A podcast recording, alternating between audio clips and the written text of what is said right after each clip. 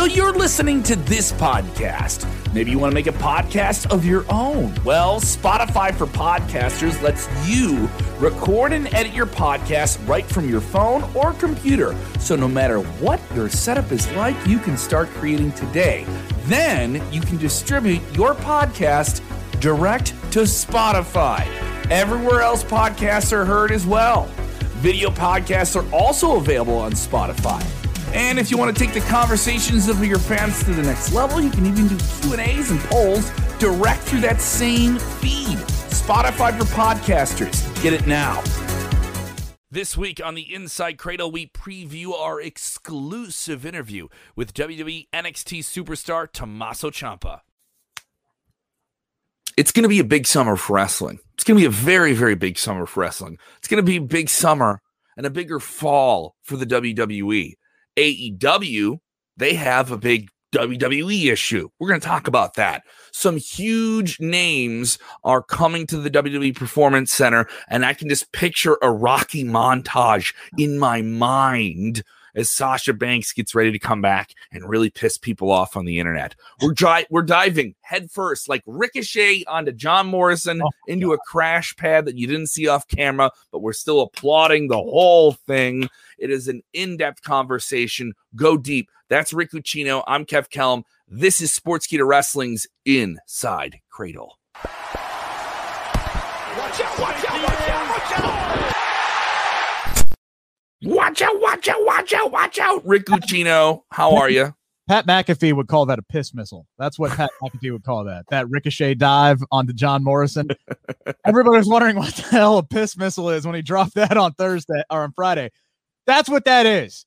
Uh, Ricochet just flying into John Morrison with no, with just throwing all caution to the wind. That, that, I don't, I don't think I've seen a we we had the Hell in a Cell pay per view where everyone just you know Hell in a Cell social media wise is like a tweet fest, right? There's so many different things in it, right? That are so violent and crazy, and you'll see people like share the gif, right? I saw more people share that moment of a springboard from the middle of the rope, executed perfectly maneuver uh, from Ricochet onto John Morrison off the barrier Something I think they could only do in the Thunderdome. You, I don't oh, think oh, yeah, you do no, that. No way. You can't know. And that's that's why I applauded. I'm like, look, you guys got two weeks left until you have a crowd back. So whatever you can't do in front of a live audience, get it done. Get it yeah, out. That ha- that happened. Uh, if you didn't see it, it happened on Monday at Raw. Seek it out. Great match too. Really, really great match. Did, and just did a lot for both guys. guys. We get those two guys in Money in the Bank in a couple of weeks. On top Ooh. of Riddle, on top of Riddle, on top of Big E, and Dude. and now Drew McIntyre, which is something we'll talk about coming up here in a few minutes. Am I am I not wrong? Like there is this. I think there's with all of the sad things that happened in WWE recently, unfortunate things. A lot of people getting let go, right? Yeah. And, and, a lot of we we had the big debate on last week's episode about the WWE writer Kenice Mobley being released. You guys can go check out that uh that. We also had and uh if you're watching our YouTube, go watch the debate between you and Sid with Judge Dutch Mantell holding yeah, the gavel. I, I got to give Sid credit. He's a great uh, debater, uh, maybe even a master of it. Uh, I see what you did there. I see what you did there. Hey, it's Rick. Uh, it's Rick in the booger in the morning. he does a great job though of changing uh, the topic of the argument to best, to best suit uh, his argument and help him win. But I caught it though. I caught on. Uh, I believe this argument is called deflection uh, we're, we're having quite a good time here. And if you're with us uh, on demand, go ahead and get in the comments below. We want to know what you think. We will respond to you. Uh, if you're watching this in a video version, let us know what you think as well. Also, to our friends checking out the video channel uh, on Facebook, you want to get with us on YouTube. We're going to be moving a lot of things in the weeks over there exclusively over to YouTube. You'll still get a ton of video content with this, a ton of different live streams and stuff like that. But a lot of our big long form shows like this are going to be exclusive to YouTube in the future. And if you want to enjoy this on demand audio, a big chunk of, you know, an hour plus of us talking to wrestling, uh, you can get it in your ears as well. Go ahead and subscribe to the podcast, available on Spotify, a lot of different podcasting apps, and give us a five star review. Throw up the old uh, Jim Duggan thumbs up on that. You know, you see the buttons down there. Don't not press the buttons, okay? Don't not press the buttons. All right, we talked about this forward momentum in the WWE. All right, we we've talked for weeks. Sasha Banks now you can add to the list of big name talents that are coming back to WWE that they've held off on bringing back. We know that there's something happening with John Cena in the WWE within this year. How serious it is, we don't know exactly just yet. And we have people coming back to the Performance Center. Vince McMahon going to the Performance Center reportedly to see how people are tuning up for their matches. People having matches in front of no one to get ready to get this show back on the road WWE announcing even more dates, confirming their Madison Square Garden shows yeah, and a handful of other events through the end of the year. It's it's good momentum. I mean, we can talk about all the bad things. A lot of people released, but there's some good momentum and some big changes are in the future for WWE here. Yeah, I mean, I, I think you what you're seeing is with these talents showing up, the the Sasha Banks, you know, uh, in particular, um, you know, she hasn't been seen since WrestleMania. So I mean, this is hey, we're getting ready to go back on the road. It's it's all hands on deck, which is why I think you're seeing people take time off. Like Kevin Owens was supposed to take a little bit more time off. I think he'll probably lose to Sami Zayn on Friday and then take a, a little bit of an extended break and then come back uh, before you go out on the road. But they're they're getting ready, man. This is this is all hands on deck, and this is what we've been hearing for the longest time maybe kind of bit of more of an excuse than anything, but is we're saving the good stuff, right? We're saving the good stuff until we go back out on the road. And and that's what you're starting to see the the build up toward. That's what you're starting to see movement behind the scenes with Sasha Banks and a few others showing up at the performance center. Now, Vince being there, that's a horse of a different color. That is him scouting out talent because he's got a depleted roster and he knows it and he's looking for people who can fill it, or he's looking. I, I wouldn't. I wouldn't say he's at NXT stars to bring up, and then he's looking at other people at Performance Center. Yeah, fill in an NXT. Uh, I wouldn't say he's a depleted roster. I think they have a, a bunch of pairings that have been played out. They have a bunch. They have a bunch of things that they've staled as much as they could. Uh, and I think part of it is repetition in the Thunderdome. Like they just have these screens, they just have social media to go with, they just have the studio setting there is some creative limitations to that. And that isn't me giving them the pass, right? There's been a bunch of stuff like, why are we doing this? What what is the point of this? Why do you have to do this match over and over again? And then there's other things they're doing. I was like, that's really creative. That's that's very I like that. That's very, very cool. And then there's just some people who naturally have ran their course. Drew McIntyre could be that to a degree. People think, you know, he oh, talented guy, great guy, but I've seen a lot of him. You know, I, have heard a lot of people present that here. Uh, the shakeups are big. The returns, I think, are to be just as big. The, the, you can't tell me people aren't going to pop when they see Sasha Banks back out there, oh, sure. when they see when they see a Becky Lynch back in the ring, when oh. they hear a John Cena come out uh, here in a, just a few weeks. It, I think this will be yeah. You you always show me the the the pop there. You're shaking it like you're precious. You're precious. Um, it's going to be a big big happy time for WWE. And I think there's still going to be people that are going to be pissed off at them when they come back and be even more pissed off when they see people enjoying it. And they're like, well, I've been investing all this time being so angry and against WWE that you're here you are having fun with it. Come on now. This isn't what that, it's about. And and this is where man, I like I want to be happy and I want to to notice the positives moving forward. I do. I'm I'm genuinely an optimistic guy. And I think the last two episodes of Monday Night Raw have have really been a huge uh, step forward but man, yeah, there's there's just obviously there's a lot of change happening in WWE, and there there's a lot of negative coming out about the, the company, and there's a lot of the a lot of things that I disagree with the way they're going about doing things, especially how they've released talent and backstage uh, staffers. And there there were more uh, releases today at WWE headquarters. Uh, reportedly, I believe PW Insider was on that and it, it, still just it sticks in my craw. It leaves a bad taste in my mouth. So while yes, I want to be excited that Sasha's coming back and Becky's coming back, and we're gonna get uh you know John Cena versus Roman Reigns and Seth Rollins versus Edge uh, probably at SummerSlam as your top two matches. I think Big E could could win Money in the Bank, and all of that genuinely excites me. There's still just that I don't know. It's just I, I I'm I'm I'm kind of tired of the business aspect of it. Like it, it's it's dwindling me down to the point where I almost can't enjoy what is good about the on-air product. And I hate that it's like that.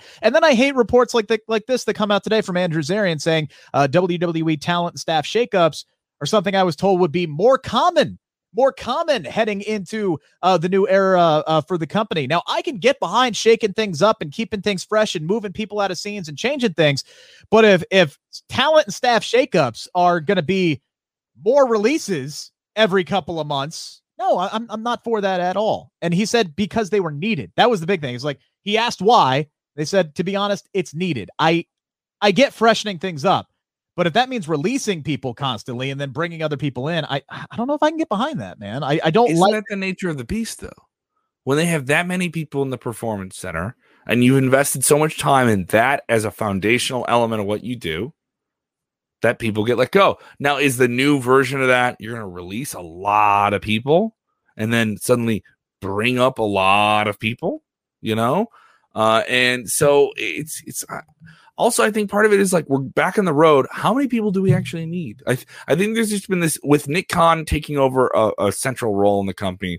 There's been a big reevaluation of what do we actually need, and and and, and then the speculation can begin. Is is this just all moves to make the, you know the the revenue stream change in a way that makes this oh like a lucrative company that people want to buy? I think any any major media company would want to buy WWE because of their tape library and the branding and everything. This company is already worth billions and billions of dollars to anyone who wants to come in and buy it.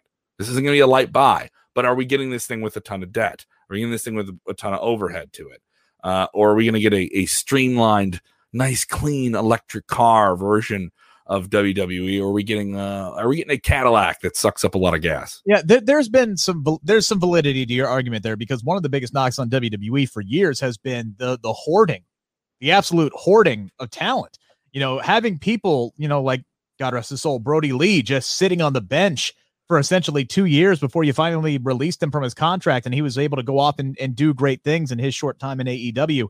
Um, and just having people like Breezango in the company for 14 years and never properly utilizing them until you just, you know, cut them free. Uh, misusing people like the Iconics, misusing people like Aleister Black. You have these people who are main event level stars that you don't do anything with or you don't see the value that we the fans see and you got to sit there mm. and you got to and you got to go what the hell what the hell are we doing and that that's that's the other thing about it is like the fans and, and, the company i think a lot of the fans anyway aren't on the the same level when it comes to evaluating the talents or getting you know invested in certain talents like we wanted to see Aleister Black get a main event push not get released and now we're excited that he's getting released because he could possibly go to AEW where we have more faith that he'll be properly utilized. Like that's not what you want if you're WWE. And also, I think it's going to be this. There's going to be this issue with AEW. Who are we going to take? Who are we going to get from them? Like, are we going to take everybody from them, or should we stick with the people that we already invested time with on television? And I, I keep saying that every time someone's out of WWE, it's like they're going to AEW. That isn't the case. No, they don't have the spots. No, I'm stunned. I'm stunned that they they brought in Sting, Christian, uh, Paul White, Mark Henry. They, I mean, some people are slam dunks, right? Like you bring in Andrade, that mm-hmm. makes a, a, shit ton of sense. You bring him in, no doubt about it. Tommy End, aka Aleister Black, yeah, you bring him in because he's a bona fide superstar and you know it.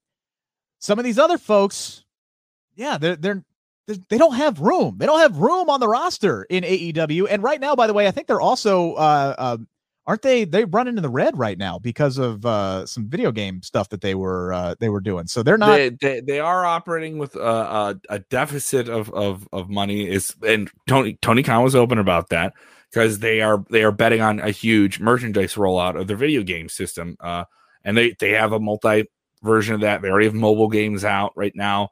Uh, I've not, I haven't played them. I don't know how fun those games are, but I've heard some. Oh, this is a fine game. You know, this is a fine fine game to play. Uh, but that big console game they're they're working on uh, is ideal, and there is a hole in that market. WWE had a game that came out that a lot of fans didn't respond to recently. Oh, it was WWE- awful.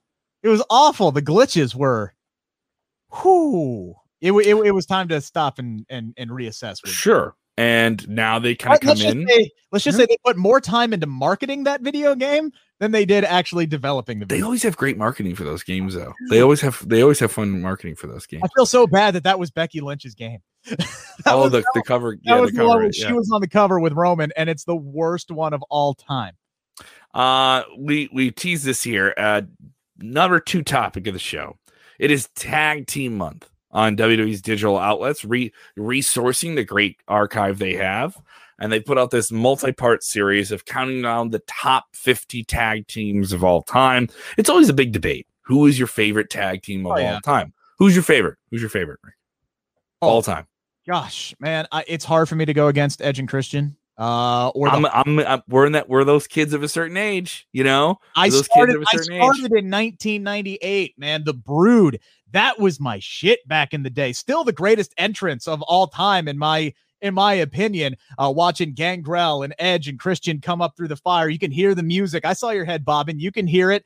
You know the flame surrounding the the uh, riser as it comes up through the uh, uh, through the entrance ramp. There, it was it was good, man. And I yeah, I, I, hopped on board with those guys really quickly, and uh, yeah, I'll, I'll, always have a special place in my heart for those guys and anybody who helped put TLC on the map. I'll throw the Dudleys in there as well. Yeah, those those were my guys back in the day, and they, they still are my guys. Uh, so WWE has named their top fifty teams, and they went with New Day as one is number one. Um, do you think this is just a sign of well, who's the top team in the last 10 years and they kind of inclined to go that way uh, and really make sure the young fans get get their team get in the top spot because you you know that new wrestling fans under 25 something that I'm not trying to be an ageist really love the upheaval. They really love something that's new becoming iconic. They like they like saying um, this isn't a shot at, at, at the iconics. They like saying that somebody who's young is suddenly iconic when iconic status is something that is earned over time. It is not it's something that can be made overnight. I, I think they gave the spot to the New Day because they've earned it. Uh, to be completely honest with you, if okay. you look if you look at the top 5 mm-hmm. Dudley's, Edge and Christian, Hart Foundation, Hardy Boys, and New Day. I mean, the, the, the none of those teams are, are spring chickens, uh, shall we say? New Day's been around for for six seven years at this point. I mean, all those guys are are veterans.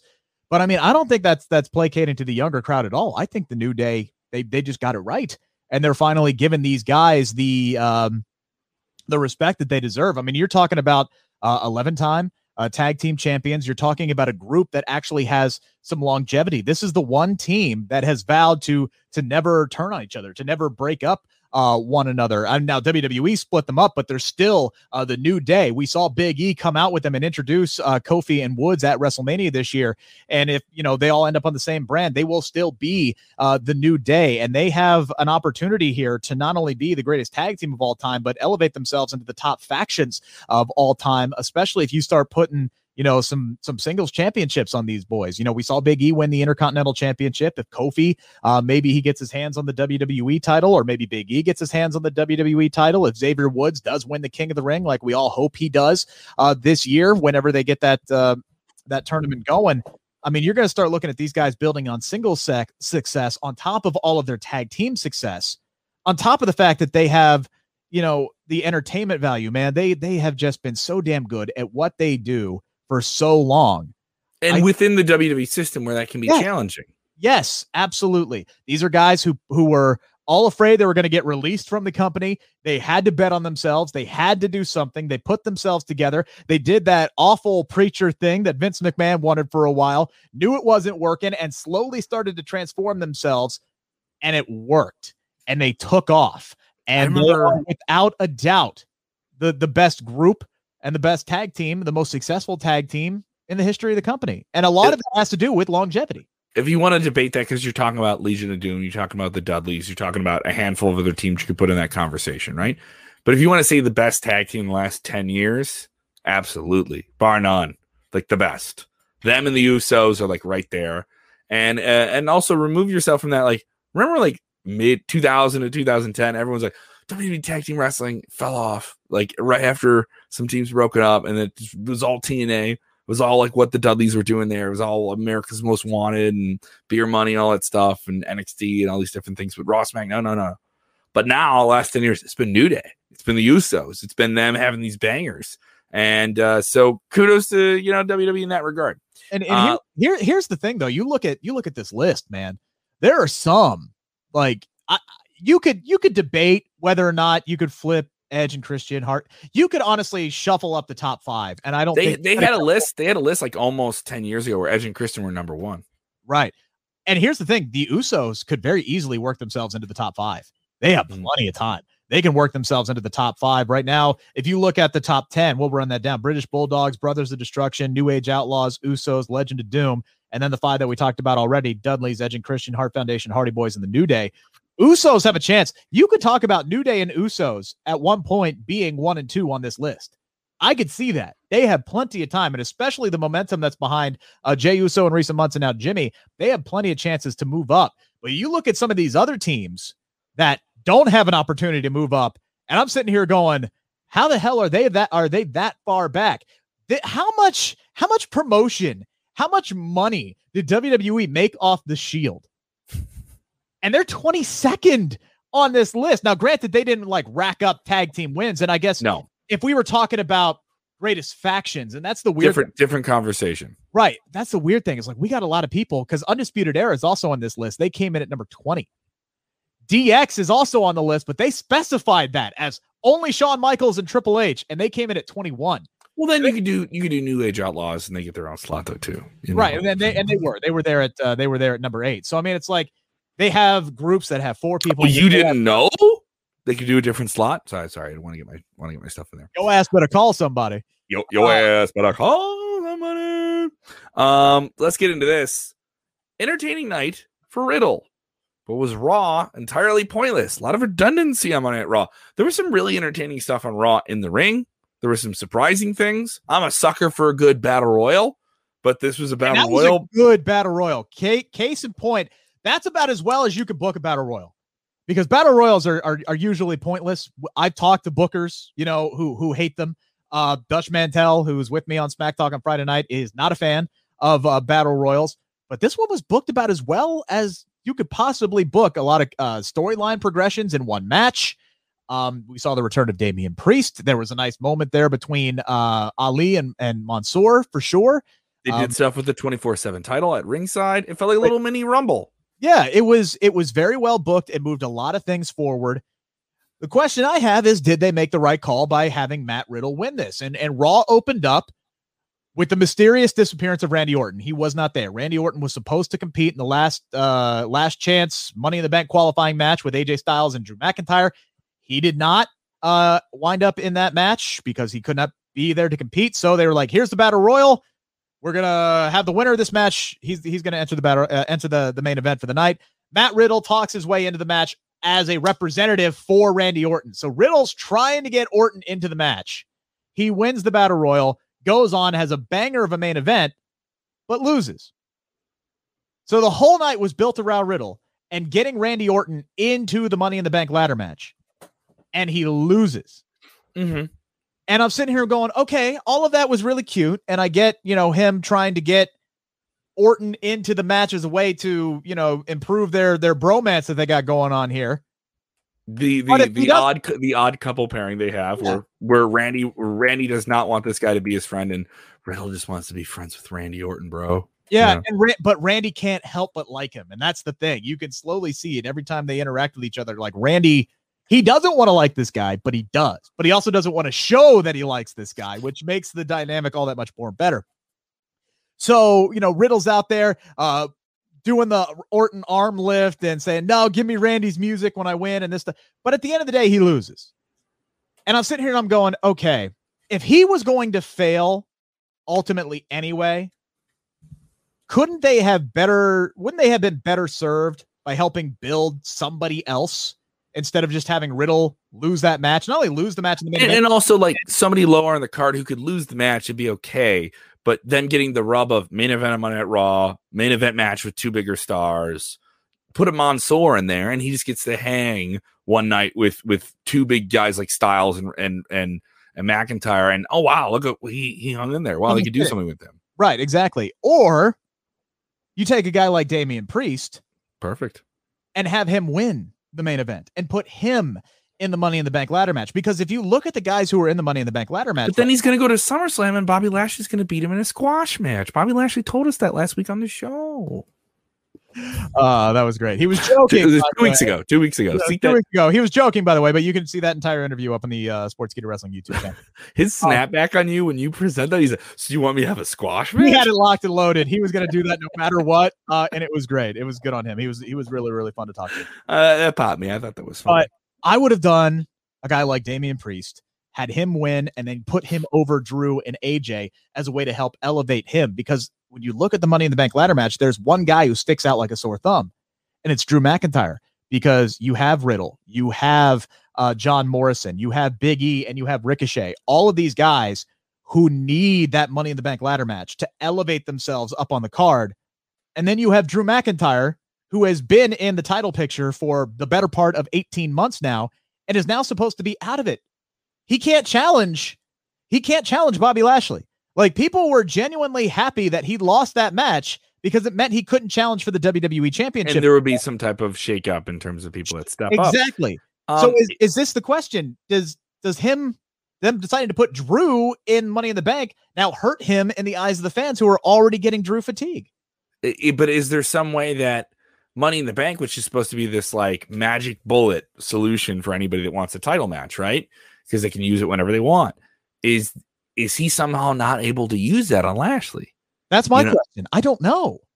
And it's I would say that's the only interesting part. It, you know, like I, I'm not the only interesting, but it is an interesting thing that WWE could have that retcon switch they can pull there, you know, and say like, listen, you won this, but you said, you, know, like you, you said if you if you didn't beat him, you said if you didn't beat him, you wouldn't you wouldn't challenge him anymore. Which makes me wonder: Are they just going to end up putting the, the briefcase on Drew McIntyre as a way to set him up with Roman Reigns? Which I'm okay with long term. That's long term thinking. And also, like McIntyre and Reigns had a fantastic one off, one night Raw versus SmackDown WWE champion versus Universal champion thing at Survivor Series, and they had one of the best matches of the year anywhere in wrestling. Hands find, find some find some matches. They were up there. They were up there with Tokyo and stuff. They were up there with you know some of the best double or nothing AEW things. That was a really great match, and they had they had some very good chemistry back and forth in the. I, I would have no problem whatsoever with Drew McIntyre facing Roman Reigns at some point down the line, but I do think you got to give Drew a break unless your goal is to turn him heel, which I think we've seen hints of that in his character recently because he's been showing mass disrespect to the backstage interviewers uh, in recent weeks with his history teacher, you know, type stuff that he's been. As doing. a backstage interviewer, I can say that that is when a superstar suddenly falls out of favor with the fans. If he if he if you can't take care of the little people like me doing stick man stick stick person uh, work uh, backstage, uh, come on now. Well, let's let let it's a total heel move to just dump on the little guy, to dump on the guy who is there to just basically be a microphone stand. Like his job is basically pointless. It is basically pointless, the backstage interviewer job. Are you saying when I'm backstage at AAW coming up, United We Stand, July 9th uh, on FITE TV, that I'm going to be pointless? That I'm, that I'm getting the suit out of this closet, pressed and cleaned? Pointless? Kev, I, I am also a backstage interviewer and ring announcer. And yeah, I can, I can say without a doubt, our jobs are pointless. Thanks for blowing up our spot, Rick. I this is a conversation for another day, but I think the backstage interviewer position is totally underutilized in the world of professional wrestling and could be so much better and is in a, a bad need for an overhaul. Not of the people doing it, but how they're utilized. I, do some I fun stuff with add- on digital. Like WWE has a ton of different video platforms they could do some really fun things with. Though we brought up the New Day, the way they made fun of Tom Phillips years ago, where they would goof around with him about how he would do the wide leg stance because you're not supposed to be taller than the people you interview. Uh, like that, that still that like do fun, do funny things like that. That's just my take here. Yeah. Uh, but my, Money in the Bank, I I think the men's Money in the Bank is looking pretty strong right now. It is. I would feel a lot better if Damian Priest were in it other than Drew McIntyre. I, I they're going to do something with him. I think it. I think it's a mistake. If if Drew is going to win this match, I think it's a mistake. Unless your goal is to turn him heel, I think it's a mistake. You need to give him because fans are fickle, man. They want to see something different. I'm not saying Drew should be gone from the title picture forever. I'm not saying Drew shouldn't end up with uh, uh with Roman Reigns at some point down the line. I'm just saying let's have him square off with Jinder Mahal for a while, or let's have him fight uh somebody else and take him out of the title picture. Give him something meaningful just to get a break, just to get a little bit of break. Give the fans something else to watch and uh, I think that would be be better. But right now, I I wouldn't put the money in the bank on him. We'll ask the question right now. What do we want? Because right now is important. Coming up in a few minutes, we'll talk about AEW's WWE problem. All Elite Wrestling has a WWE issue. In some ways, good. In some ways, bad. And we'll talk about that in a few minutes. Uh, but right now, that Money in the Bank briefcase, we're a few weeks away. I think is one of the more anticipated Money in the Banks in quite some time. It will be in front of live fans in Houston, Texas. It will be rocking in Houston. Uh, Friday Night SmackDown, just a few days prior, will be WWE's big live return. I think that's the right way to do it, by the way. Do that on free television, get people pumped, get people talking. That's your A show in terms of viewership right now. That's a smart move. And then bump right into a pay per view uh, that you can do on your streaming service just uh, two days later. Uh, but that Money in the Bank briefcase for you right now, two weeks out, what we got, who's in play, who gets that briefcase, they get the rocket shot to the top of the card, or at least could at any point they want when, Sure. they, when they want to use it. Uh, who do you put that briefcase on right now? Given the fact that they have a, a a massive hole at the top of the card, especially amongst the the baby faces, right? We know Roman Reigns and, and Bobby Lashley are the are the two big dogs in the yard right now, but they need credible marquee opponents. You got to start building some people up. That's part of the reason why I think Drew McIntyre doesn't make a lot of sense to get the money in the bank when you can easily use that briefcase to elevate somebody, somebody who is beyond ready for their push, who has the talent for it. I think all of these guys are are excellent excellent candidates. But if if it's me, Oh, I- these guys. Oh, I- these guys. I'm going with Big E. guys. I'm going with Big E right now. He's ready. You heard him say it on SmackDown. Finally, this stuff with Apollo is over. The 14 straight weeks of wrestling Apollo is done. He's ready to get back on track. He's ready to get elevated to the main event. And I think it would make a ton of sense. And this is Jon Alba's idea, not mine, but I just love it. And I'm going to bring it up and hopefully help manifest it. Kofi Kingston loses at Money in the Bank to Bobby Lashley after Big E wins the Money in the Bank ladder match. Kofi Kingston's getting beat down by Lashley after the match because that's what Bobby Lashley does. Here comes Big E. Here comes Big E. He makes the save. He doesn't cash in because that's not what Big E does. He's not going to take the easy way out. He's not going to cheap shot Bobby Lashley and cash in. No, But it's clear right, he's coming to Monday at Raw, and here's how he's doing right, it. right then and there, he challenges Lashley to a match at SummerSlam for the WWE Championship, and Big E wins at SummerSlam, clean as a whistle over Bobby Lashley. That is how you put someone over. That is how you help make a star. You realign the New Day on Monday Night Raw, and all of a sudden, these guys, again, like I was talking about earlier, can start working their way up towards you know the top five factions of all time. Maybe you put the United States Championship on Kofi Kingston while Big E's your WWE champion. Xavier Woods put some respect on his damn name. Kofi Kingston says on Monday he wins King of the Ring. All of a sudden, you got the WWE champion, the United States champion, and the King of the Ring in one faction on Monday Night Raw, ruling ass, ruling ass, Ruling, everything. ruling ass. Are we still? We're still. In, everything. we're still in Warlow gimmicks. Or no? Or, who am I thinking? of? That was uh oh god, um, Ready to Rumble. That was Ready to Rumble. That was the Ruling ass. That's what I would do with New Day. I love that idea. I love that prospect. Finally elevating Big E to where he he should be, and then you give him a big dominant freaking title run, and New Day can just again own everything on Monday Night Raw. Oh, oh! I want to remind you, by the way, we we haven't said this. We, we're going to be talking to Tommaso Ciampa from WWE. oh yeah, yeah, we got that little thing we got coming up. We'll, we'll have we'll have a piece, we'll have a piece of our upcoming interview with him ahead of uh, NXT's Great American Bash here within this episode. So, uh, but a, that full interview coming out on our channel in a few days. Uh, so you'll see that within that you'll get you'll see that hear that within this episode. But we're talking Money in the Bank. Who do you put that briefcase in, on right now? It is an exciting prospect. Looking at who they have in the men's Money in the Bank, there's uh, three of these names in the middle in the middle of the card. All need a boost, but all are liked and beloved in their own way. Riddle, Ricochet, John Morrison. John Morrison and Ricochet had themselves a Lucha Underground match on Monday Night Raw this past week. As we mentioned, that highlight they made, I think these guys are going to steal the show. Yes. They're not going to win this match, but Ricochet and John Morrison proved on Monday night you let us do some wild, wild, crazy shit, and we're going to do it in a ladder match. And we're going to do a ladder match in front of a crowd, and we're going to do some insane things. And if you're sleeping on Ricochet and you're saying, why aren't they doing anything with Ricochet? And it's stop and start, and he's so near the bottom of the card, and why didn't he go to AEW? Why didn't he go to? And then boom, here he is doing triple Lindy moonsaults off like two stacked ladders, right? They're going to do some insane stuff. oh, it's gonna be a good match for sure. Yeah, and the crowd is going to be wowed by Ricochet and John Morrison, and there's more there's more heat in that tank for them to do some fun things this summer. Riddle can be silly. Drew McIntyre can be angry. Maybe we get a character change and we go Big E. I don't mind you there. Let's jump over the women's side of, of this. There is a bit of an issue here. Uh, WWE has a lot of uh, strong female talent, um, but it it I I don't want to see it feels like odds and ends in this match, but it feels like a lot of reboot for characters they've already spent a lot of time on here. We have in the women's match currently Asuka, Naomi, Alexa Bliss, the new Nikki Ash, superhero Nikki Cross, Almost superhero. almost superhero. you couldn't have just called her Captain Cross, you know? uh change that, dude. Get away from that. Hang on, Todd, something just hit me. Uh, lightning just struck my brain. Do you think they're getting ready to bring up Karrion Kross, and that's why they're changing Nikki's name Nikki Ash? Yeah. Yeah, I do. And then that that's a marketing licensing thing. Everyone who gets mad about those name changes is when someone's name is too close to another person. Yeah. That's a marketing thing. That's not that's for your advertisers and and people you do merchandise with and your licensees and stuff like that.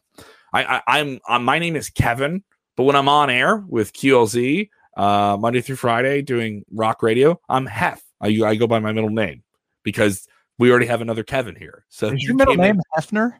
uh, Heffernan. Heffernan. Oh, okay. H E double F E R N A N spells Heffernan. That's that's the song. That's my grandmother's maiden name. She she Oh. taught that to me, so I could sing it as a child. Uh, so you didn't know you're getting a song. There you go. Now you have to hit thumbs up. Now you have Hey, to hit I- thumbs up. Why not? We, we, we sing on this show sometimes. Remember that one time I did the Bengals fight song? Go in the catalog. Another reason to listen to the old shows, not just topical. Uh, so talking, looking at the field here, who wins this thing? Who wins Oh. this? Who actually wins it? Yeah. I think it's gonna right be- now right now the money make happens tomorrow who wins this who wins this title I think there's only, I think there's only two legit contenders in the match right now, and I think it's either Nikki Cross or Alexa Bliss based on how they've been booked recently. Yeah. I don't, I don't look at, and it's this is insane to say, but I don't see Asuka as a serious competitor at all. Uh, the way that the booking has been built up, which is Uh, so sad because she she i mean in the pandemic era she was really holding the show Let me have together peace. absolutely, until they just stopped having her defend the championship when it was pretty clear that they just didn't have anything that they wanted to do of any significance for her. after Mm-hmm. Sasha and, and Bayley and that whole feud ended. She really didn't do anything until she dropped the title um to to Rhea Ripley, and even that build was only three weeks long. Mhm. She only defended it on a pay per view like twice in September, and then she lost it at, at Money in the Bank. So yeah, I don't uh I don't consider her to be uh, a viable contender, nor do I consider Naomi because she's getting squashed by Doudrop every week uh, at this point. So I don't really consider her to be a viable contender either, and I don't expect Carmella to be either. So of other people in the, the match right now, it's Nikki Cross debuting that new character, Nikki Ash, whatever she wants to be called, and Alexa Bliss, who has been the main focus of the women's division on Raw for, for several weeks now. I think Alexa Bliss is going to win it based off the competitors that are there now. Mhm. I would put it on Nikki Cross. uh i think nikki cross tie the rocket to her you know make this a fun summer with baby faces that you can pop for if that gimmick is going to work, the booking has to be there. The Mhm. booking has to be strong. She has to be booked seriously. Hurricane Helms was a very successful character, but he could never break out of that comedy trope. He was never able to just ascend to something greater.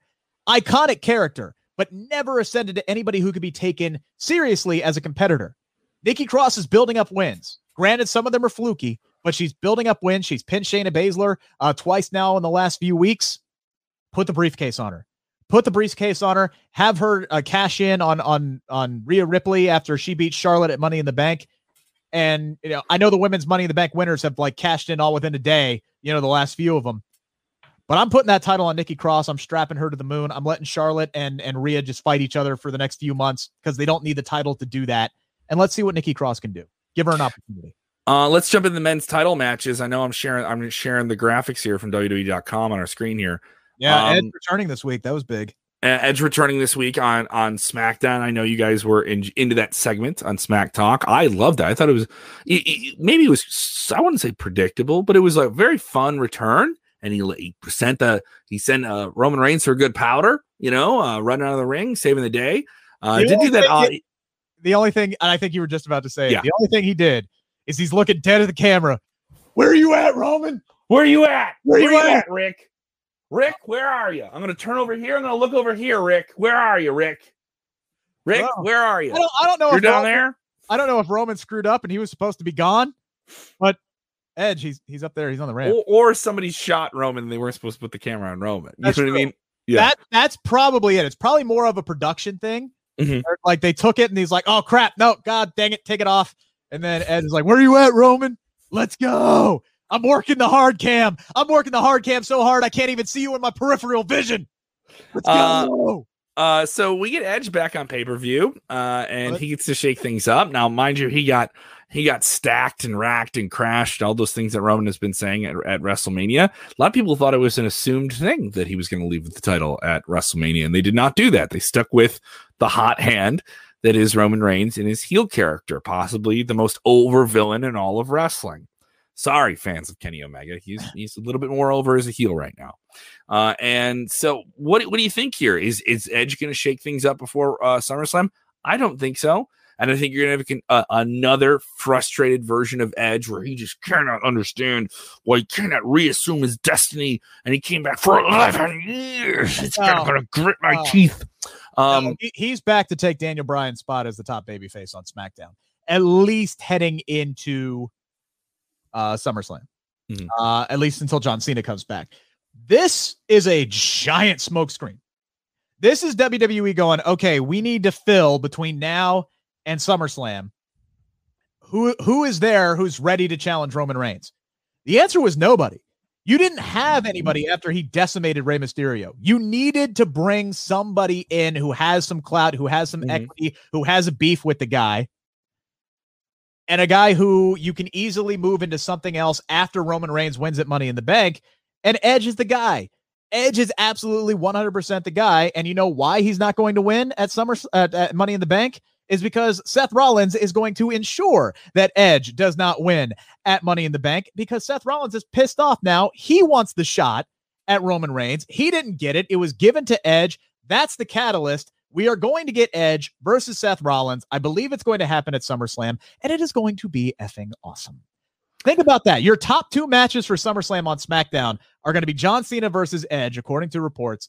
Or excuse me, John Cena versus Roman Reigns, and then Edge versus Seth Rollins. You could do a whole lot worse uh, than those two for SummerSlam.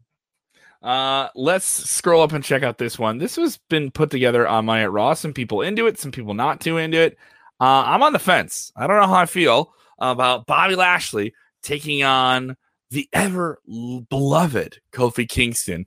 This is Kofi's uh what, most latest shot at reacquiring world title gold and getting the WWE championship back around his waist off a man that people feel is just locked onto this thing, for lack of a better phrase, uh, until uh, a big beast can pry it from his hands. In the version of Brock Lesnar that everyone assumes is coming back, but who knows? Every week it seems like it's a different story. Is this another scenario where they just want uh, they want a solid match on Money in the Bank, but we're holding out something bigger for SummerSlam? I see some different shakeups. We got Money in the Bank briefcase. I think Bobby Lashley is in a more vulnerable position uh, than Roman Reigns is to lose his title here.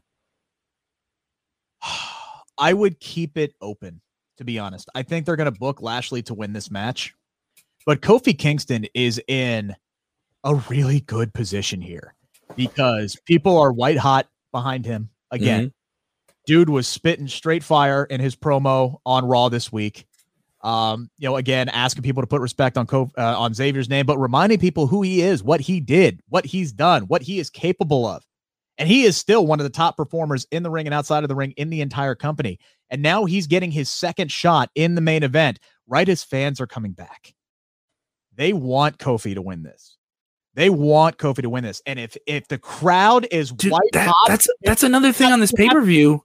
I don't think they're going to do this show in Houston and not give the fans some big feel good happy moment. they're they're in a win-win situation here because they can either ride the lightning judging based off the crowd reaction because if this is match is put in the prime position the crowd will be white hot for it just like they were kofi and daniel bryan Yeah.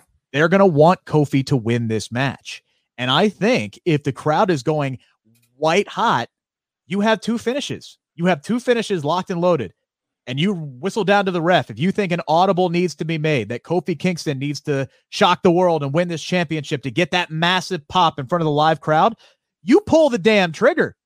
You absolutely pull the damn trigger. And Pull the trigger. and Kofi Pull gets it. the moment.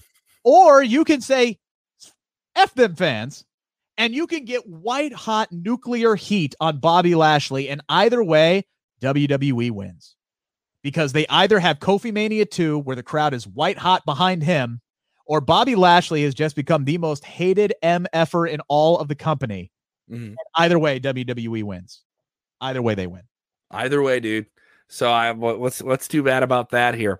Uh, we got a lot to jump into. We'll talk AEW and the WWE issues there. We'll talk about next week's Great American Bash. Great yeah. American Bash coming up. can be a really big show. You want to jump into this clip with uh, Tommaso Ciampa? You want to hold yeah, off on that? So I had a chance to talk with Ciampa uh, today. I did a little double dipping at work, which is why it looks a little different and it sounds a little different because I couldn't take my studio with me. So I literally just did it in our green screen room off of my laptop. Okay. Uh, so that's why it looks a little funky. Uh, but you know what? It was still a great conversation. Uh, so uh, we uh, talked to him about uh, a myriad of things, including his his partnership with Timothy Thatcher, uh, working with MSK, which, by the way, never faced MSK before. So that's where we're going to start off here. I'm talking to him. It's like, look, if this was Johnny Gargano, this is another day at work for you. Getting in the ring with somebody you've never been in the ring with, that's an entirely different thing mindset like when you are going to face an opponent for the first time? You know, obviously you wrestle, you know, Johnny Gargano. I mean, you guys obviously been there, done that. You have the chemistry. You're very comfortable with one another. How's that different now when you're going into a match with somebody you've never you've never locked up with before?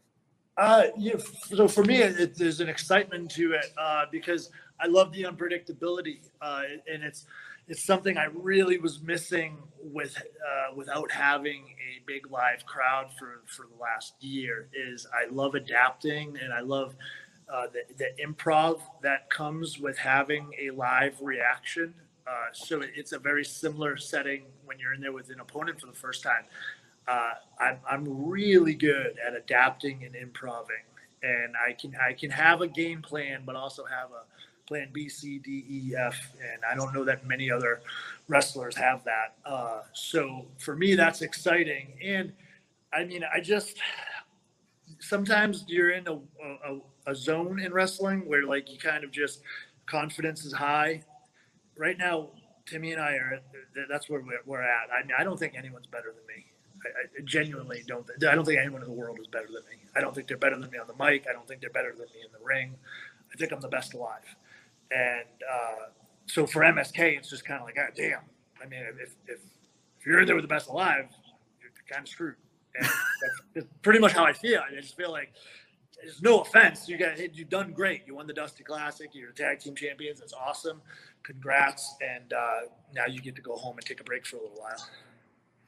Yeah, and you know your partnership with Timothy Thatcher has been something that's really been fun to, you know, to, to watch come together. I think it's it's obviously a, a really natural fit, uh, you two guys together. Did you realize that you had this chemistry with him right away?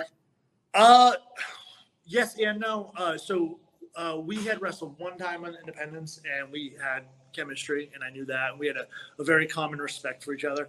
When he came to NXT, we just kind of didn't cross paths, and then then we had those two matches, War Games and the Fight Pit, and obviously I knew we had chemistry as opponents because we're like-minded, we're similar styles. We pull out an aggression with one another and a grit that you know it, it makes it stand out. Uh, the tag thing, no, I had no clue because uh, it's a very different dynamic uh, than you know with Johnny. With Johnny, I always knew like, okay, well, Johnny is you know he's a hot tag guy and he's he adds an element that I don't. He's got some flashiness to him and he's just he's different than me. So I knew we had like a yin and yang type thing. With Timmy, it was like well, we're similar. We're very similar and I didn't know if that was going to work or not. And then we had that first match with Undisputed Era with Rod, uh, Roderick Strong and Adam Cole, and the bell rang. And I just remember looking back at him afterwards and being, "Hey, we got we got something." Like that, there, you know, there's no doubt. I, we came back through the curtain, and I think Shawn Michaels was the first person I saw, and that was actually my quote to him. I was like, "I guess we have chemistry," and he just kind of like laughed and was like, "Yeah, no, no crap you do," and, and it just it's been that. It's been it's been so easy. And i think one of the reasons is because uh, there's no like there's no rookie in this team. There's no young guy trying to learn or keep up. It's like you took two stars who are very confident in who they are and you just said okay now go do your thing. I don't have to worry about timmy. Timmy doesn't have to worry about me. And that's that's a huge relief in a tag team when you're just kind of like you you have a, a trust right out of the, the gate. It's very helpful. You brought up the the couple of matches that you guys had together. Uh, I'm a huge fan of the Fight Pit. I, I, love that match. I can't wait for Fight Pit three. Um, you know, and Timothy Timmy's obviously the, the king of the Fight Pit right now. He's undefeated. What was that experience like for you, and how does the Fight Pit compare to uh, to other cage matches you might have been in? Uh, so it was physical. I, I would love to do a Fight Pit in a big arena where there's screens, and the reason I say that is because the the live element of it that that I did not know was going to be missing until I got there was uh, it was in the CWC and we're at the time super limited on how many people could be in the arena. And then the cage you know if you're fighting on top of the cage and there's not screens or anything then no one can really see what's going on as far as the live audience goes and then when you come down into the cage depending on where you are and obstructed view and stuff I don't. I think for the performer, it's just one of those things where you're like, I didn't know in the moment what was going on, but I could feel a different energy. And now hindsight, when I look back, I'm like, oh, it probably wasn't the greatest experience as a viewer live because it just it just because of the handcuffs that were put on us. And I feel like if put that fight pit in in a Barclays, put it in, uh, you know, an Allstate, put it in a bigger arena where people are seeing it in person live. They can follow it on the screens. It's I just think it's one of those things that could become something like crazy special. And uh, Timmy and I have already talked quite a bit about that possibility of a first ever tag team fight pit, and uh, it's just one. It, it's hard to not think about it, you know, while you're doing it, and it's like, yeah, just get the right opponents, right circumstance, right everything, and that could be special. Again, Tuesday night, Great American Bash. You have a chance to become a two time NXT Tag Team Champion. Now, the first time he won those titles, that was alongside Johnny Gargano. And uh, he has found himself in the hairs of, uh, excuse me, the crosshairs, shall I say, of Karrion Kross recently. That's a man you are uh, not unfamiliar with. You were one of his first opponents in NXT. Kind of wanted to ask you about that match and, uh, and your impressions of the current uh, NXT champion. I think I'm better than him. You know, I'll say that, and I, and it's hard to say that I guess when he beat me in under six minutes. I think he beat me at a time where I, I was I, I won't say I was easy to beat, but I I wasn't at the top of my game. I came back from the neck surgery. I chased after Goldie. Adam Cole beat me with Johnny Gargano's assistance. Johnny Gargano beat me with Candice's assistance, and I just think I needed a break. And uh, Kross just it just lined up just right for him. And I think over the last year and a half, uh, I'm sure he's developed. Uh, you know, I've, I've, watched. He's had some good showings, uh, but I, am back to being me. And I think if if the time time ever does come where we step in a ring together again, and it's it's Karrion Kross versus the Black Heart, the Psycho Killer, I just it'll be different. Yeah, and we, we got to see Karrion Kross come back and claim the championship that that he never lost. And and to this point, you know, I feel a little a little robbed that we haven't gotten to see more of that that gold hungry Tommaso Ciampa chasing down his beloved Goldie. I mean, is is that avenue still there to to get back to that in the near future? Near future, I don't know. I mean, it, it's if you asked me six months ago before this Timmy thing, I think I'd have a different answer. But uh, sometimes you just you have to play the cards you're dealt. And Timmy and I are enjoying what what we're being dealt right now. Uh, and you know, it's not to say that I value the tag team titles more than the the NXT title, but uh, I also know that there's not a time frame on this. You know, that my career is not ending in the next six months or a year or two years. So. Uh, I, I really, really, really enjoy what we're doing. And winning the tag team titles at the Great American Bash puts a real good stamp on us as a tag team. It kind of solidifies this duo. And then it gets fun because then it becomes well, let's, how far can they push this? You know, we did it with GYV. We pulled a great match out of Legado. We had a really good one with Undisputed Era. Now we have MSK. There's so many tag teams, you know, to go. Imperium's still out there. There's a lot of good tag teams, not just in NXT, but even when I look around at, at Raw and SmackDown and NXT UK, there's just a lot of people I'd like to get in there with with Timmy by my side and prove we're the best tag team there is. Oh, isn't that just a great place to stop? Just just right there. Just right there before everything goes down. Kevin's mic is still on mute. I like that he calls him Timmy. I like that he that he says Timmy. Like he's just, uh, Timmy. Um, a, a different, more dialed in Tommaso Ciampa. Not to say he wasn't dialed in when he when we saw him come back from this neck surgery, but that cross statement. Karrion Oh. Kross is a, a that- guy that when people uh, call him out recently, it seems like it's a lot more provocative than calling out many other people in wrestling. He gets a lot of hate for some reason, man. I, I, I think it's very unwarranted. I like what I see out of Karrion Kross. I do. Uh, I uh, but I, I also don't see hatred from Tommaso Ciampa because I mean Kross beat him. oh, no, that is all confidence. And that yes, that came out crystal clear. By the way, that was just a tip of the iceberg, just a taste of a 21 minute conversation uh, that I had with uh, Tommaso, including a very entertaining uh, SK six pack uh, that uh, you guys will see on the Sportskeeda Wrestling YouTube channel next week ahead of the Great American Bash, which is on Tuesday. And yes, uh, we did talk about that comment of, oh, I'd rather retire than go to Raw or SmackDown, which he says was taken out of context. And uh, yeah, we talked about the prospect of wrestling on Raw or SmackDown because that's always the big question, right? How how sick do you think the NXT people get of those questions of, oh, you you want to go to Raw? You want to go to SmackDown? What do you think, man? What's going on? I hate asking those questions, but sometimes I will ask them just because haven't really heard it publicly from a certain superstar. But once they get asked about 18 million times, how many you you know they get sick of it, man. You know they got to sick of it. So I have a question for you. Yes. All Elite Wrestling is back in front of crowds. They've been back in front of crowds for quite some time. They did the Double or Nothing show, one of the best WWE uh, non WWE shows of the year, right? And that's what AEW is. They're the top non WWE thing in wrestling right now. Without question. But after this week's Dynamite, which is their first Dynamite back on Wednesdays in a long, long time, and man, do they need it?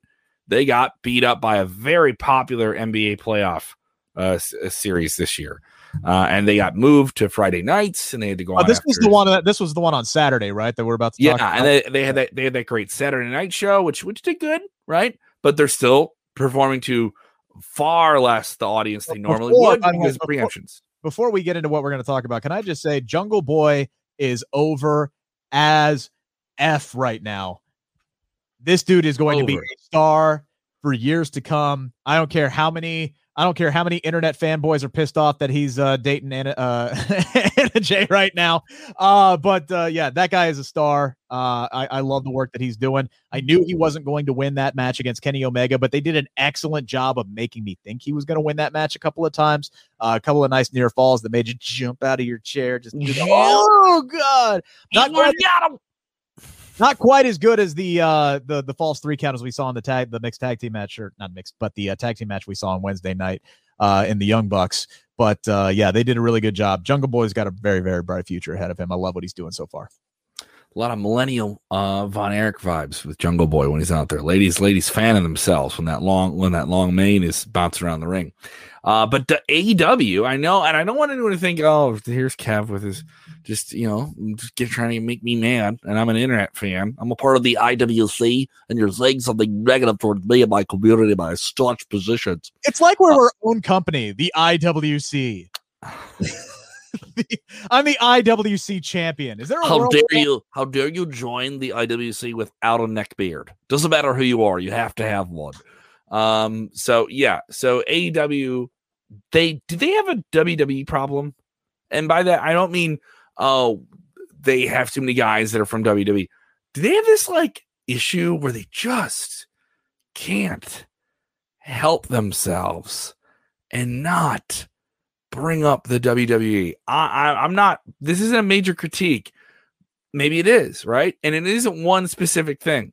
Jim Ross, beloved broadcaster, this week Oh, this made made it. He made a slight faux pas that the internet just went. Like they got very very mad at. They, they were acting like a, a like a like a dog in a yard, and you're just running the fence. You run a stick on the fence, and you're just driving this dog crazy. And that was uh, Jim Ross said WWE Dynamite. Yeah. To close out the show, after a great video package outlining the last 18 months, you know, at Daily's Place or however long they've been there now. And it, And the timing is particularly yeah, the timing is particularly bad in all these Yes, it was. it, dude, we have a unique take on this because yes. we're in the broadcasting industry where yep. we change companies, we change stations all the time. I do news for God knows how many different radio stations, you know, I've done in a day. I think I've done eight different radio stations I've done news for in one single day. That's a lot of different call letters, folks. And by call letters, I mean the difference between WLW and WWVA and WSPD and WTVN and WTAM and all these different stations in Ohio and West Virginia. It's a lot to keep straight. Mountain Mama. It is. It's a lot to keep straight. And sometimes you screw up. Now I have the the the the lucky ability of being on, you know, tape for a lot of these things. So when I do screw up the call letters, I can go back and I can edit it. But when you're live, sometimes shit just happens. And good old JR, who has been calling WWE for God knows what, 25, 30 years he was there with the company, maybe longer. It's it's fried into his brain.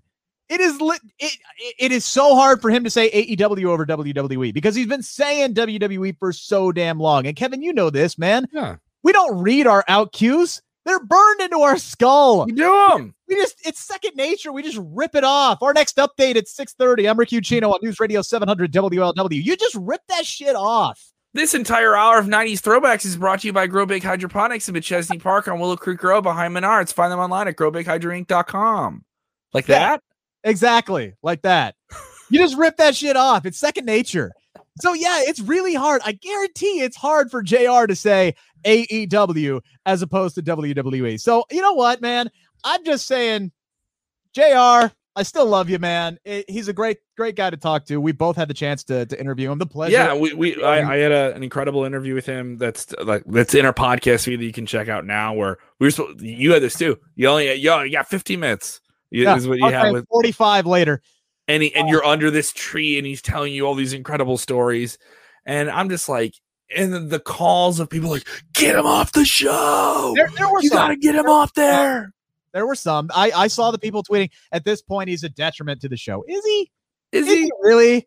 Now I'm wonder, really? I wonder how many of that is the you know the younger crowd who yes ingrained with with Jr. It, from it back is, in the day. What this is this is like, like like I said this is an ageist thing, man.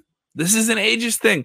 There is a there is something going on, and I, I can say this is a guy who's in his in his thirties, right? That there is something going on with people under the age of twenty five in wrestling, where it can only be special if it's this young person is suddenly the top person in the business out of nowhere and they're the best and they're the thing you have to pay attention to and nothing else matters because you're so ingrained with so much social media you have so many options well i'm just going to get behind this thing and if you're not with this thing it's the us versus them aspect of it and they're so ingrained in them and for them jim ross is wwe and that's it and we don't want to let it go uh, but really, Jim Ross is so much more than WWE's career is so much more than that. He, he's so ingrained in the characters and the storytelling of this business. And my thing is like, if anyone can make that mistake and shouldn't have to suffer for it, it is Jim Ross. Yeah, and, and, and people are having fun with it. And I think you know, you saw the Young Bucks in their sure. new bio today, and it's okay to have fun with it. He made a mistake. It was silly. It was goofy. It was one of those things that was very, very noticeable. But it's that holier than thou gatekeeping BS that makes wrestling this bubble island thing. Like, guys, we're getting back out in the world. There's going to be kids in the crowd who didn't get to go to wrestling for the last year and a half. And I'm going to have fun, like riffing with them and having fun and, and like bowing at each other. But this this idea of like if you're this old you shouldn't be in wrestling and if you're this you can't be in wrestling. But wrestling needs more of this and if you don't have that then you're you're not an acceptive inclusive company. But don't give me someone who's old and don't I, I give think, me someone who's this I think don't tell me I'm going to watch WWE because I don't watch WWE I watch my faves I watch for my faves that that BS, that yeah. cop out you do. Shut I, up. You're going to watch SummerSlam. You know you're going to watch SummerSlam. I Don't say, well, I've just followed it online. Screw you. You know what you're doing. I think the problem, I think part of the issue that that some younger fans have with with JR, it's the same thing like if you if you talk to people today and they say, "Well, who's the greatest quarterback of all time?" If like a 25 year old had that conversation with you know a 60 year old, you'd sit there. Tom Brady they're going to say Tom Brady. They're going to say Aaron Rodgers. They're going to say Peyton Manning. And the guy's going to come back and go with, well, what about Bernie Kosar? Well, what about uh, uh, Johnny Unitas? Or what about you know, you know what you know what that person's going to come back with? Who? Who? Exactly. Who? Oh, they, look at the stats, man. Look at the stats. They can't compare. It's the same thing. You know what? You know what? You know what? The uh, you didn't grow up with it. You don't know. You didn't watch the guy play, and no Yeah. looking up stats on the internet is going to give you the, the whole story. And all time, dude. All time. So you know what? I, all time. you know what I want to do today. You know what I want to do today. I want. Jr. made it made a made a goof last night. There's not I- again. He owned it. He made a mistake. He's gonna make more of them. We're all Is that the biggest? I heard someone say this is the biggest botch, and AEW's history is the biggest. No, no, no, no, no, no. The biggest botch was the exploding barbed wire death match. That's the biggest botch. Or Jericho falling out of the crash pad. You know, uh, Yeah, one of those two. like, like the, the Jeff, the, the, the Matt Hardy issue. This is this is nothing. Yeah, this and here's the thing: like you were back in front of fans. You had the show back on Wednesday nights.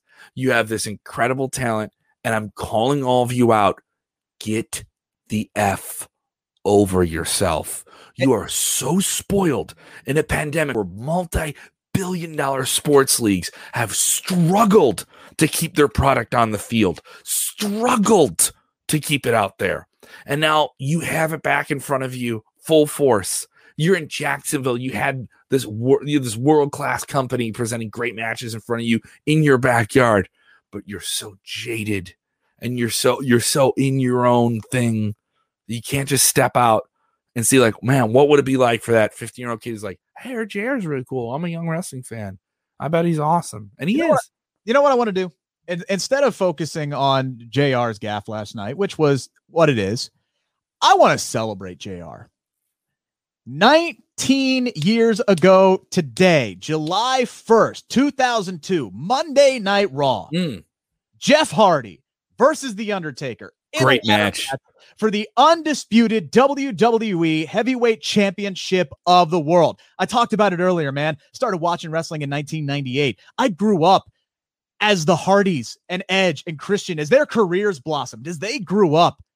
I grew up as a person. Those are my guys. They're always my guys. 13 year old me is watching that match, losing his effing mind because I actually think there is a chance that my dude, Jeff Hardy, is going to win the WWE Championship. And you know who helped sell that?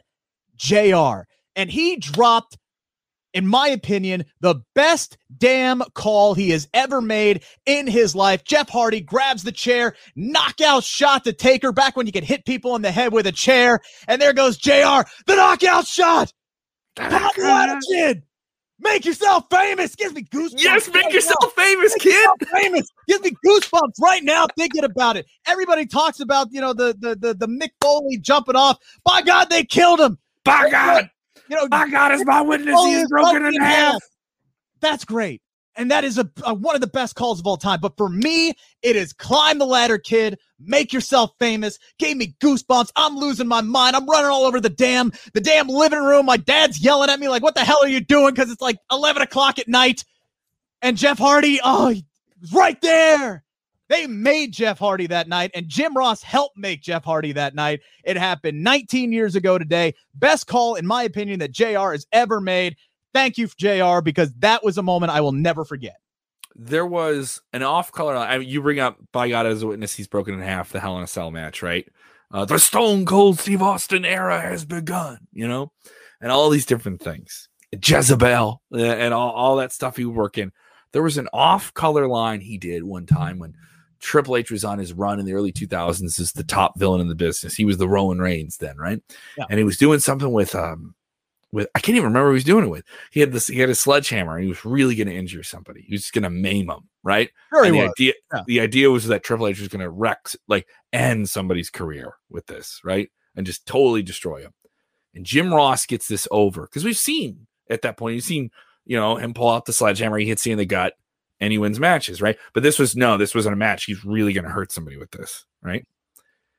And it got over with me, and I'm a jaded wrestling fan at that point. I'm enjoying it, but like, what's to really sink it in, right? What's what's really to get this steak on the grill cooking? Is Jr. saying he's got a family? He's got a family. like he's not calling the match anymore. He's not calling. He's not describing what you're seeing. He's at this point yelling to Triple H. He's got a family. He has a family. You don't have to do this to him. And it was, I was like, I'm in. I'm on board. Triple H is no good son of a bitch. Don't do that with the sledgehammer, Triple H. and it was, it He's was just um, the passion that he has for it is so evident, and the the uh, the knowledge he has is so vast and articulated. And, and and if this is something you think of when this this little issue, then then really you you just want to see something fall.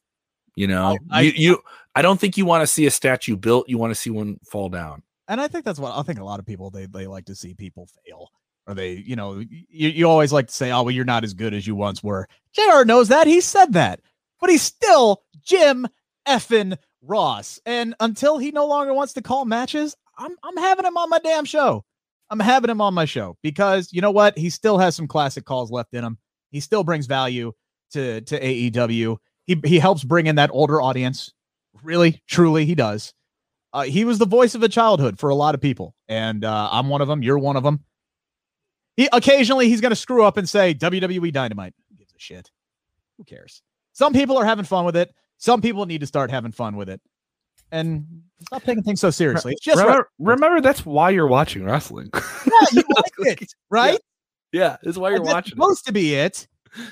Let's talk about a big swerve, or should I Big swerve, maybe a swerve, Scott, on uh, NXT this week, knocking off Bronson Reed to win the North American Championship.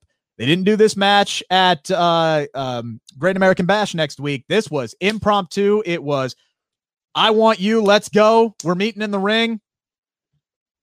And Bronson drops it after like 40 days as the champion. This was heralded, man, as like his big crowning achievement after 14 years in WWE. And He they finally won- treated like a big deal. He won Yes, it in the cage. and I talked to him, and he said, "Hey, look, I want this title run to be what RVD did for the ECW TV title. That's what I want out of this. I want a big, massive, long, important, talked about run."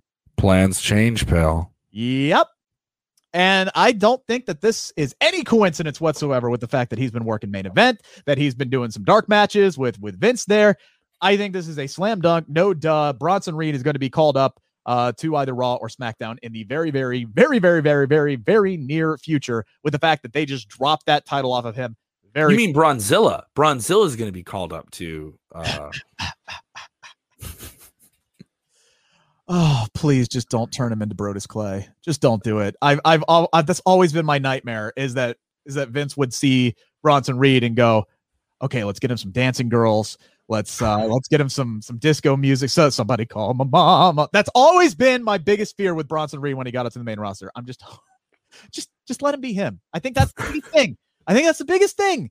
You know who they're letting be their own thing? These guys were successful in NXT. Just let them be themselves when they come up, please. Transition. You know they're letting be be be their own thing.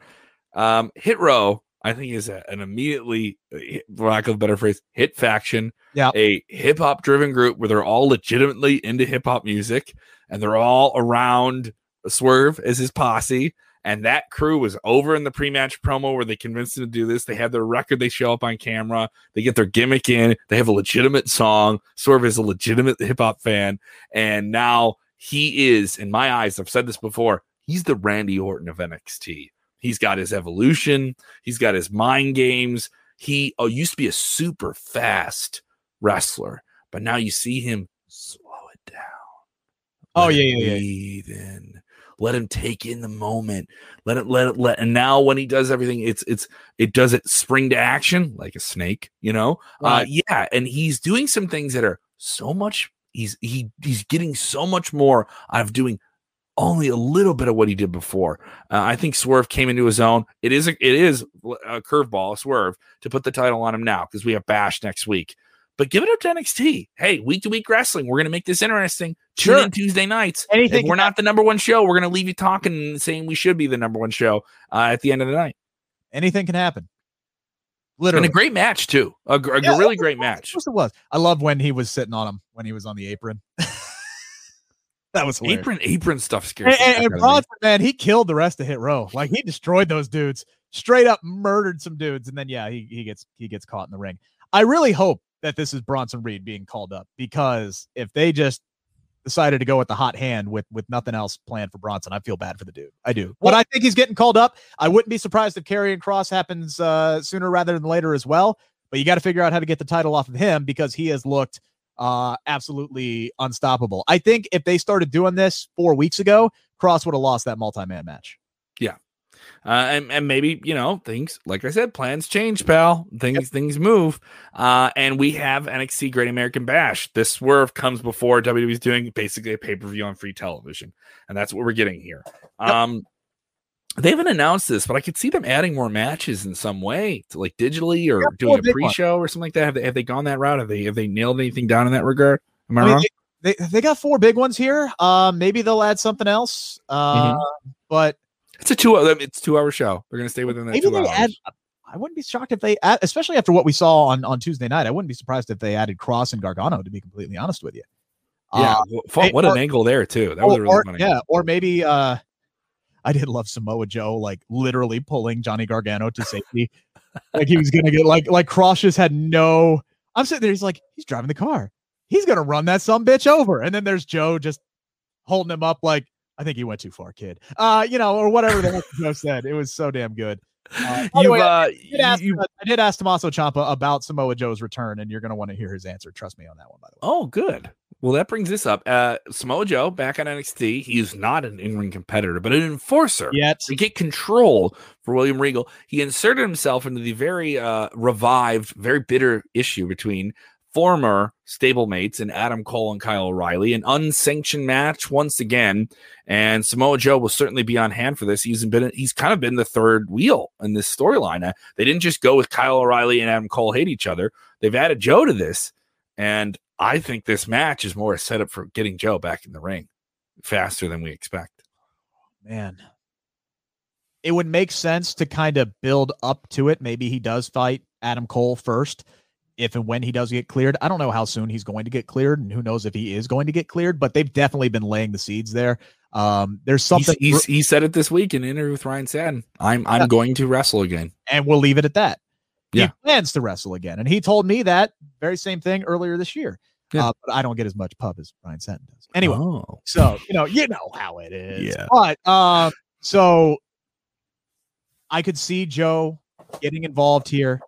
Maybe he gets provoked by Adam Cole. I think Kyle O'Reilly is going to win. I think that's the right call. Maybe it sets up Adam Cole and and Samoa Joe. And maybe that's how they write Cole off because if they're looking for dudes to to to come up to the main roster and help fill out uh, where you know they they they need people. Come on, you, are in Bay Bay, Bay in big arenas now. Come on, I mean, Adam Cole comes out and does the big Bay and, I, and I know Adam Cole will will preach this until the end of time that there's still plenty on NXT that he can do man, it, it, it's hard. We've noticed that because they bring in fresh guys and new people all the time. It's not the developmental brand, but they still develop people on that show. And we're starting to see the guys like Johnny Gargano and Adam Cole, Kyle O'Reilly, and Tommaso Ciampa, these guys who have been here for a very, very long time. It's like, well, how do we keep these guys relevant while also bringing in new guys and, and elevating them?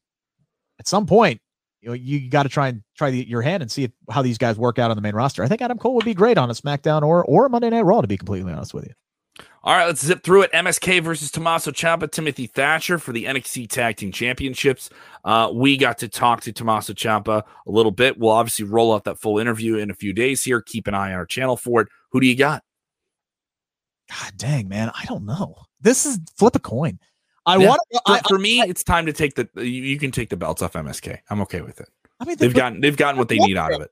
They just won the damn things. I know, but I, I still think in this day and age, it isn't it isn't uh, you know the '90s where someone needs to keep the belt for months and months and months. You need to keep your inner your your uh your I, I would, television I wouldn't be mad. I wouldn't be mad if this was a rivalry that that was kind of like Sasha Banks and and uh, oh, keep it going, where they just keep it going and they're trading the titles back and forth over okay. and over, eventually I'm, leading to that tag team fight pit match. I think that would be a great way to go. So maybe I'll, I'll, I'll you might talk me into it. I'll go with Ciampa and Thatcher. If we get that fight pit match, and once once he said that to me, I was like, oh boy. Once he said it to you, I was like, oh boy. I was I was like, I'm on board. You you probably couldn't tell because I looked terrible in that video, but uh, yeah, I was pretty giddy. NXT Women's Tag Team Championship match. The way Candice LeRae and Indy Hartwell taking on Zoey Stark and Io Shirai. Stark and Shirai winning this title opportunity this past week on NXT television. Uh, who do you got? I think the way keep these belts with some shenanigans, and maybe this sets up uh, some personal issues with Zoey Stark and Shirai. I'm just spitballing. Yeah, I, I I like that as well. Um, God, for the sake of the country of Australia, I I, I hope that Indy Hartwell uh, hangs on to it. They already just you know nip Bronson Reed in the bud right there. So uh, let yeah, I'll, I'll root for Candice and and and Indy. Candice waited so long to be a champion. I think they need a nice long run. So yeah, I miss I miss the Dexter Lumis Indy Hartwell like I do. like too. they can't be together a love affair because the way doesn't want her to date Dexter storyline. I know they didn't they they kind of alluded that it's over with, right? Um, but I, I thought that was really, really entertaining character stuff for NXT that they don't get to do a lot. I enjoyed Oh, that. I liked it. I was I'm I'm down. The big money match, the million dollar championship is on the line. If Cameron Grimes cannot win this match, if he cannot stonk down, he will become LA Knights. Yeah. LA Knights. Yeah. Butler. He'll become his butler. LA Knight versus Cameron Grimes. These guys had one of the best singles one on one ladder matches I've seen in many, many, many years at the last takeover. I loved it. They, they have chemistry, but this just feels like it's set up for Cameron Grimes, uh, a, a, a, a kind of high working level Santino Marella for WWE in the modern day. Uh, he is quite the comedy character to become a butler. Yeah, I think LA Knight wins this. I think it would almost be pointless for LA Knight to win the ladder match, take out Ted DiBiase, and then just hot shot it right to Cameron Grimes. Um, so I think I think there's a lot of interesting and funny and hilarious things that you could do. There's also some bad things you could probably do. Uh, so you got to walk a fine line here. Uh, with Cameron Grimes, uh, kind of falling out and being, you know, the butler and the servant and this, that, and the other thing. So yeah, I'll, I'll go with LA Knight on this one. I think you're right. I think it's the way to go, and that's a pretty stacked show. I mean, is this? Is, I don't know if this is takeover level, but I don't think it needs to be. It has a Clash of the Champions, big, big, extra big TV show vibe to it, and I think that's what they're going for. Uh, I do think we're going to get some type of announcement for what they want to do with Takeover later this summer, maybe this week, and that's a a, a bigger NXT show to make that announcement. Uh, and uh, NXT is saying they're going to go back on the road. Maybe we get more of a clarification on what they're going to do if they're going to do stuff with fans here on this show too. They have waited quite some time to add NXT to the fold of fans can see NXT again. Uh, you know, Raw and SmackDown obviously are the priorities for the company. Uh, I understand that, but I would hope there's some big NXT announcements on the show as well. I think that there's there's a possibility that I'm not saying they're going to happen, but this is a show where you would want to make those announcements in terms of timing coming up here. Uh, I'm looking forward to it. We got a lot coming up. Smack Talk dropping Friday night with Yeah. Dutch Mantell. me and uh, Jeremy Bennett's going to be in for SP3. It's his turn to go out on a uh, a wedding uh, weekend. It's that time of the year, baby. That time of the year. Love is in the air. People are actually going out and getting married and whatnot. So there's, I think there's a lot more weddings this year than there were Yes. Well, all the in a weddings. typical year because the, everybody pushed it off. So Yeah, I, dude, I think like I'm going to like. I think I'm going to like six, six or seven weddings this year. I had like two on the same weekend. Uh, I'm going to the same wedding venue twice. I'm going to the same venue twice. The And same venue, I different went- weddings. I, I went to the same wedding venue three years in a row for my friend's wedding, for my wedding, and then another friend's wedding. Like we all like went and we all liked that place, so we just all chose that. no. Advertising, baby, it works. Uh, but uh yes, so uh you'll see me and uh Jeremy Bennett and uh Dutch Mantell tomorrow night. And don't forget, uh my entire interview with Tommaso Ciampa is gonna drop, I believe, on Monday. So keep an eye on the Sportskeeda Wrestling YouTube channel and hell do more than that. Subscribe while you're there. Subscribe, dude. Also, if you guys like our stuff and you know other wrestling fans, you're consuming many other wrestling channels. We know that you're gonna you're gonna watch and enjoy a bunch of wrestling stuff. Only if you watch us. only only watch only watch, us. it, don't even. There is nothing else but us. Could you imagine? Okay. like? We are all about upheaval. We want to destroy the, the established wrestling order and assume the throne. We want to We are go here into to the, take over. we're going to the Wrestling Media Museum and we're knocking over the bronze statue of Dave Meltzer and we're saying, now it is us. It is our time.